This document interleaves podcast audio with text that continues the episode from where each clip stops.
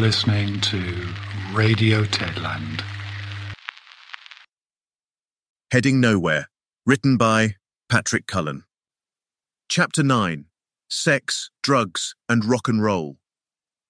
Before long, my time at Christina's was over. I'd grown tired of being an unpaid babysitter, and she'd grown tired of me and my immaturity. Just before I left, she got a visit from an old boyfriend, now living in Eilat. It was years since they were together, but now he had late stage testicular cancer and was visiting some old friends one last time. She told me proudly how she gave him a blowjob, even though one of his balls was as big as a grapefruit. It was the best present she could think of, she said. When she finally threw me out, I went to pieces. I got very drunk, much more than normal. I had a small rucksack with all my things over my shoulder and walked through the city, sitting on benches drinking vodka neat from the bottle, drowning in despair. I picked up a tin foil ashtray somewhere, folded it to make a sharp point, and then used it to scratch a bloodied cross on my forearm, like the tattooed crucifix Christina had on her right arm. I awoke the next day in a room back in the hostel, with no recollection of having checked in. There to greet me as I woke were John and Donna, an English couple I vaguely knew, and a German guy called Andy. As I awoke, they slowly filled me in on the story. I had come back to the hostel and been given a bed in the room before going up to the bar on the roof. They had been concerned and decided to follow me up to the roof to keep an eye on me. It was Andy, a gay neo Nazi who had fought for the Croats against the Serbs in the Yugoslav Civil War, that ended up saving my life. He had grabbed hold of me and stopped me reaching the edge of the roof, as I apparently tried to throw myself off it. Such was my drunken despair at being dropped by Christina. They helped me get back on my feet over the next few days, making sure I was properly rehydrated and giving me vitamins too. I ended up staying in the room for some months and got to know and like them over that time. Andy got by with tips and wages made selling duty free cigarettes and alcohol while sitting in a cage, suspended from the ceiling of one of the city's underground clubs. John and Donna did whatever it took to survive, whether that be construction and restaurant work, or tricking people into believing Donna was a prostitute, then running off with the money before the transaction could be acted upon. They ended up running a bar, a place that was a favorite haunt for many of those working illegally and living in hostels. John got me a job with Motti, a small monkey like man. He knew almost no English, and was known as Potty Motti. We managed to communicate with basic sign language and the occasional grunt. For the most part, we did building work. Motti had a brother in law working in real estate, so we flipped flats by going in, doing a few small reparations, then painting everything white. From time to time, we would build a new flat on a roof where one hadn't been before, but we also drove around the country and cleaned swimming pools and water towers. I worked with Motti for about four months, and was pretty much full time employed by the end of my stay. With time, I got back on talking terms with Christina again. Jim had moved back for a while, and then, some months later, I heard her call down to me from an open window in an apartment block I was walking past to tell me she'd moved and found a new man, started a new life. I also kept in touch with some of the people I met during my time with her, too, and one Saturday I got a call from Bill. He was living in a bungalow in the suburbs he shared with Larissa, Christina's best friend. Apparently, the grass in the garden was very long, and he offered to pay me in pot if I'd come out and cut it. When I got there, I saw the lawn was chest high in places. I went into his den and sat drinking coffee and smoking joints and bongs with him whilst waiting for him to tell me about the job. The day was long and had only just started, and Bill wanted to talk about the night before. He'd been to a party and sold most of the drugs he'd had with him, but he was certain he had an acid tab left, a Bart Simpson. I had been sampling the different LSD available in Tel Aviv, and this was the type I'd found to be the best. I smoked and drank coffee, while Bill went through his clothes from the night before looking for the acid. By the time he finally found it, we'd agreed on what I'd have to do to earn it. I would still cut the grass, though now we would wait till the acid took effect. Then I'd cut it with a pair of nail scissors. I had no real intention of doing it. I just wanted to get hold of the LSD, which I did. Twenty minutes later, drinking coffee and smoking joints while waiting for it to work, the phone rang. It was one of Bill's friends with major news. Kurt Cobain was dead. Bill turned on the TV where MTV were playing Nirvana, then put unplugged on his stereo. I was shocked, but the acid was having an effect now, and I needed to get out. I discovered we needed cigarettes. I got some money from Bill, as well as what seemed unnecessarily complicated directions to a kiosk, which started with my having to turn left when I went out the door. I set out and turned right instead, and after managing to cross a couple of streets, quickly found an inviting park to walk into. All the angles, perspectives, and distances seemed wrong in the park, though, and there were rows of strange stone sculptures and groups of people walking around looking at them. There was the occasional tree and large green spaces. In the middle of the park, there was a burger bar surrounded by a large concrete courtyard. I went in, somehow managed to order a meal, and carried it on a tray over to a table.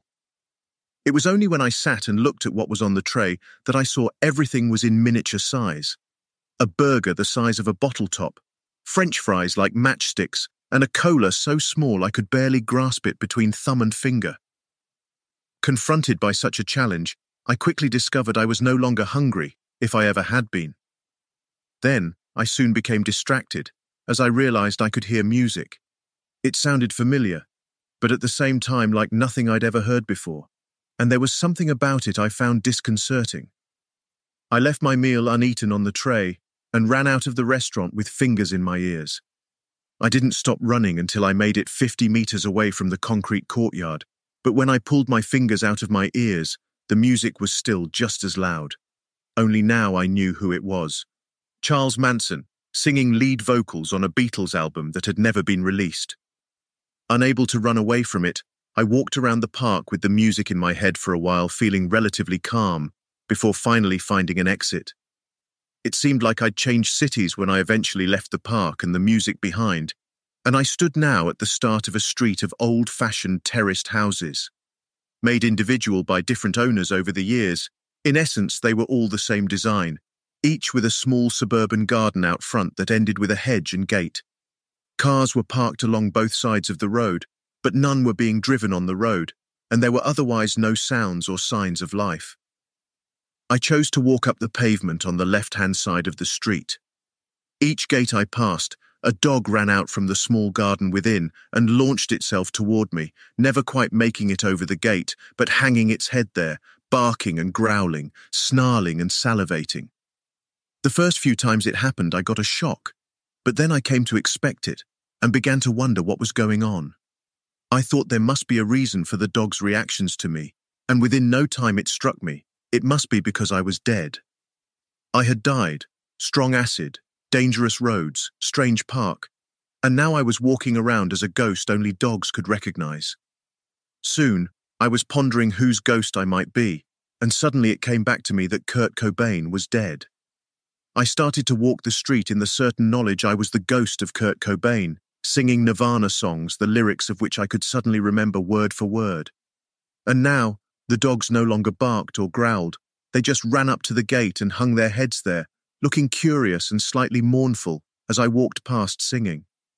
By the end of the road, though, my mind had already gone on to wondering why I was a ghost and why there was no traffic. I was analysing the likelihood of there having been some nuclear or chemical attack I'd somehow survived, when I turned a corner and was confronted by a busy street. I managed to flag down a taxi but by now I was in a terrible state of confusion. I kept on changing my destination. Each time I said back to the hostel, I would think of Christina and tell the driver to take me to her flat instead. By about the fifth time I said he should take me to the hostel, the driver made up my mind for me and said that was where he was taking me, full stop. I made it back to the hostel and later that afternoon got a phone call from Bill, checking I was still alive, and then deciding to have some fun playing with my mind. He asked me to imagine getting on a bus, going up the stairs to the upper deck, and counting things along the way. I was unable to make sense of his question, and each time he explained it to me again, it seemed to change in some slight yet significant way. I ended up feeling it was left lying there in my mind, like some knot I couldn't untie but was unable to leave alone, picking at it distractedly as it slowly drove me mad. A month or so later, Bill asked me if I wanted to do some work for him again, As well as selling drugs, he earned money with what he called hospitality, giving select visitors to Israel a personalized tour of the country. Bill asked me to come along on one of these tours, a day where we would drive from Tel Aviv to Jerusalem and then down to the Dead Sea. We would drive in a car Bill had borrowed, and the guests turned out to be a couple of incredibly overweight Orthodox Jews from New York. My job was to keep them amused whilst Bill drove. While he would give them authentic information about where we were, I was to make things up in the weirdly funny manner Bill assured me I was so good at. I myself wasn't so sure of my talents as Bill was, and having felt nervous before meeting up, I dosed myself with vodka and joints to the extent I was barely able to think, let alone talk in a supposedly weirdly funny manner. I sat in the front beside Bill, and having tried valiantly yet ultimately unsuccessfully the first ten minutes to live up to my billing, I settled for silence punctuated by occasional incoherent mumbling. Bill gave me a disappointed look when he realized I would be unable to play my storytelling role, but the Orthodox Jews in the back seemed happy enough to talk amongst themselves, and within time, the others seemed to more or less forget I was there in the car. On the way to Jerusalem, we stopped at the Elvis Inn, a 1950s style American diner dedicated to Elvis Presley. Inside, the two large Orthodox Jews bought Elvis memorabilia and had their fill of kosher Elvis burgers, while outside, a large statue of the king pointed vaguely in the direction of the holy city. Back on the road, we made it to Jerusalem and then onto the Dead Sea. On the way back, the two passengers in the back started discussing the peace process with Bill. The Oslo Accord, recently signed at the White House, had had a polarizing effect on many people in Israel, inspiring those who longed for peace but inflaming and radicalizing those who felt it was a mistake to negotiate with the Palestinians. The Orthodox Jews in the back clearly belonged to the second category and talked with Bill about what could only be termed a planned insurrection if the peace negotiations were to continue as planned unchecked. They claimed to have talked with settlers on the West Bank who had plans to organize an underground army to fight a civil war against Rabin's government should the potential concessions of the Oslo Accord be forcibly implemented. Apparently, they had asked Ariel Sharon if he would lead this army of settlers, and he had concurred. I have no way of knowing whether this anecdote is true. It is my recollection of what was said by two overweight Orthodox Jews being driven around Israel and overheard while under the influence of drugs and alcohol. Within a year, though, Rabin was dead, and seven years later, with all hopes of any peace deal well and truly buried alongside him, Sharon was elected Prime Minister. At that time, seven years later, I called the Israeli embassy in Copenhagen, where I was living, and said I had information about the man about to become Prime Minister. After I'd spent 15 minutes retelling my story to the man the switchboard had put me through to, he simply asked, Do you have a problem with any of that which has happened? My clear impression was that he himself did not have a problem with the way events had turned out, so there was nothing more to do about my story.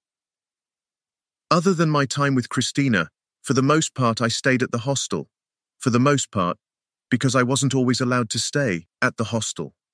Sometimes this was down to lack of work and hence money, or occasionally due to periods of extreme drunkenness, where my behavior meant I was asked to leave for some time.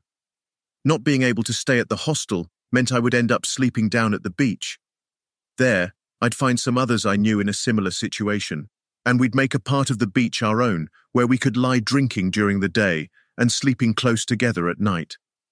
To a certain extent, we looked after each other, but we were the wildest fringe of any travelling community, and sometimes things got rough, with violent arguments and the occasional drunken fight. There was always enough money from someone or somewhere for a few bottles to share round, each day and evening down at the beach. Otherwise, though, life on the beach seemed about as low as you could get while travelling, insecure and exposed with nothing but a blanket to lay on and whatever you could drink from whatever bottle that was going round. Without knowing whether it was actually true or not, we lived under the illusion that due to the experience of many Jewish refugees during and following the Second World War, there was no law against shoplifting in Israel. As a result, we would walk barefoot around a nearby supermarket, eating pick and mix chocolates and cuts of sliced meats from the delicatessen, while filling baskets with things we'd never buy, just leave by the counter when we'd finished eating. We were never stopped for not paying for what we ate, but at one point, the supermarket made a rule about having footwear on, which was enough to keep most of us out.